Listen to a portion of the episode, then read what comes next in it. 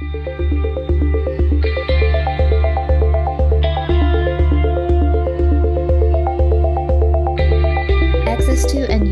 digital technology in rural areas of developing countries has increased in recent decades, underpinning a vast body of research on its implications for agricultural production and the well being of rural households. In this podcast, Nobel laureate Michael Kremer, an economics professor at the University of Chicago, discusses digitalization experiences and lessons learned within the agricultural sector and prospects for digital rural and agricultural development. The discussion is based on Kremer's remarks during the ADBI conference on rural and agricultural development in the digital age.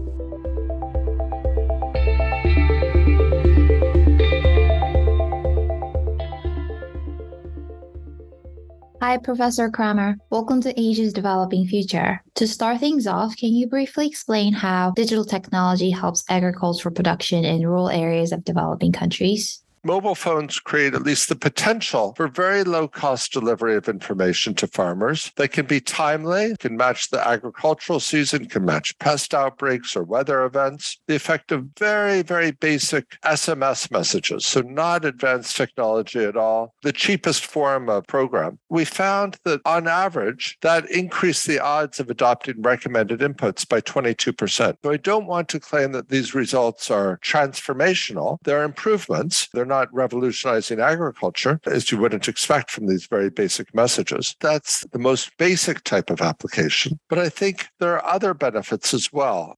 Can you unpack that a bit more?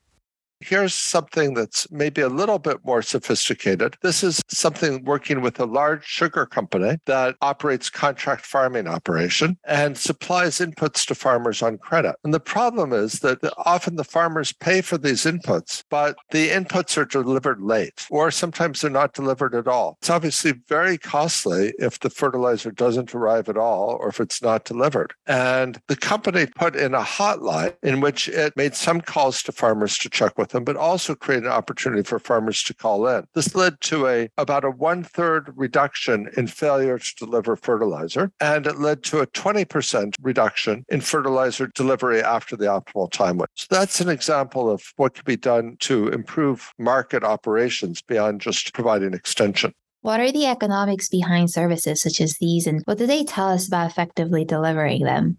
Let me actually say a little bit more about impact evaluation to try and to think through some of the economics on that. I think there's often an impulse to use subscription models. There are many startups in this area, and they sell the information to farmers. Now, I don't want to claim there's no role for that. If you think about the theory, there's a number of reasons why this might be very inefficient. Why is that? First, the marginal cost of information is close to zero, then it's socially efficient to provide that to everyone. That's the basic idea of non rivalry of information. But a second issue is that information is difficult to exclude. So a farmer who gets this information may pass through a mobile phone, through a subscription service, might pass that on to their neighbor. And then that's something that makes it hard for this to be a, an effective business model because willingness to pay would be reduced by that. And obviously, the number of customers would be reduced there may be a quite big gap between when it's profitable for a firm to come in to provide the service and when it's socially desirable. Well, the information access is almost like public good, non rivalry, non excludable. These characteristics naturally make it difficult for producers to sell digital information services to rural and agricultural customers, right? There are also issues of asymmetric information. So, how does a farmer know whether to trust the information? If it's a subscription service, they have incentives to oversell the value of information or to take advantage of confirmation bias by telling farmers what they already believe rather than other things. And if firms are taking advertising, then they may have information to say positive things about the advertisers. So, I think what this asymmetric information means is that over some range of entry costs, that might prevent the formation of a market. Now, the opposite concern will start to come in as entry costs fall, as it more and more farmers get access to the internet. At that point, the cost of entry might be very low, but then you have to worry about a lot of firms entering with very low quality content that maybe are providing misleading information. So it's inefficient to leave everything to the market. I do think there are other approaches that could be quite successful that rely on just purely private sector approaches. There may be opportunities to sell services to contract farming organizations. There might be advertising models where it is possible to develop a reputation and sustain a reputation for providing accurate information despite the advertising revenue. So I don't want to be too negative, but I think there are a lot of market failures that may prevent socially efficient provision of services. Then should the public sector be the one who takes the lead, provides information access to rural farmers, and manages content quality control? At least theoretically, governments could address these market failures, but we all know that governments are subject to their own failures. Often, governments don't have very strong feedback loops. There might not be such natural features in government systems. And agriculture ministries are filled with people who really understand agriculture and all the subtleties, but they don't necessarily have the expertise in digital communication. Things were perhaps not as efficiently designed as possible when governments produce this.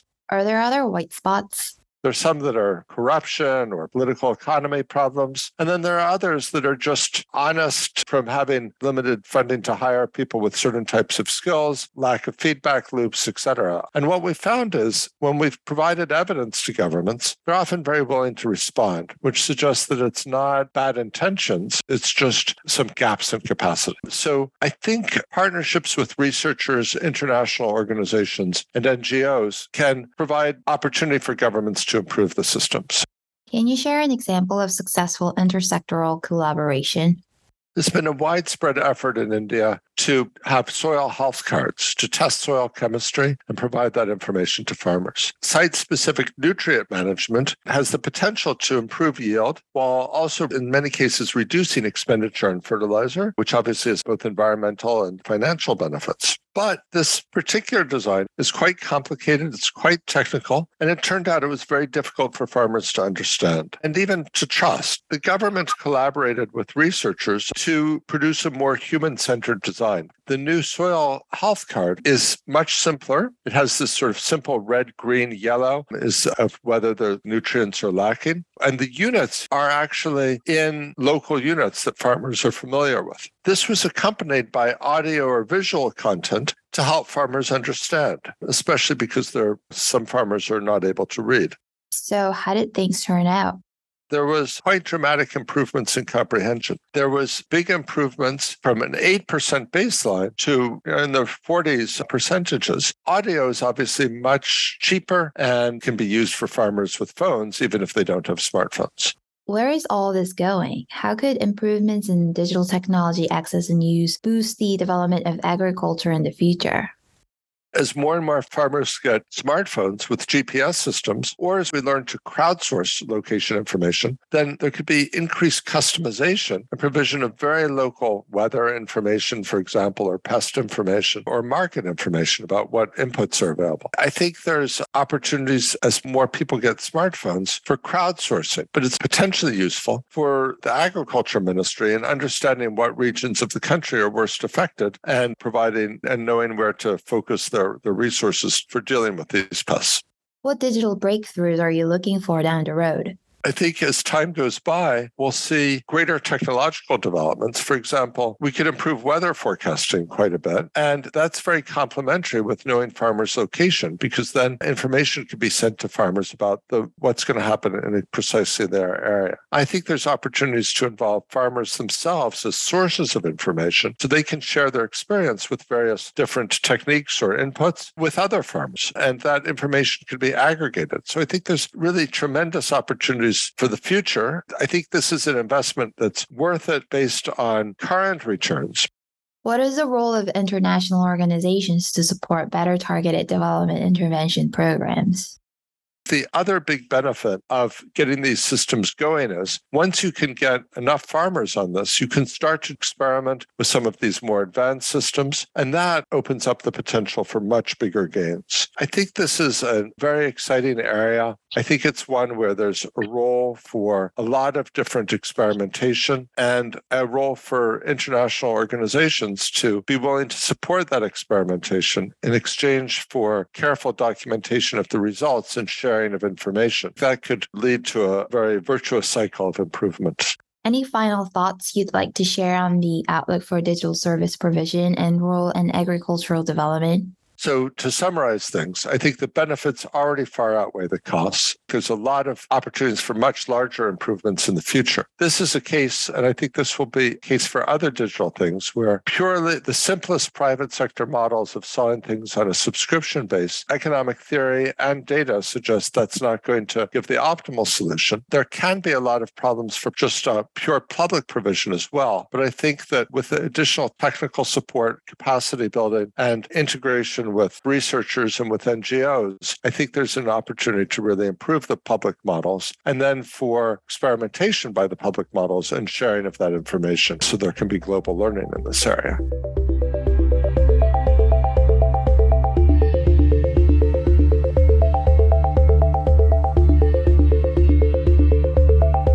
This has been Asia's Developing Future, brought to you by the Asian Development Bank Institute. For more information about us, visit adbi.org.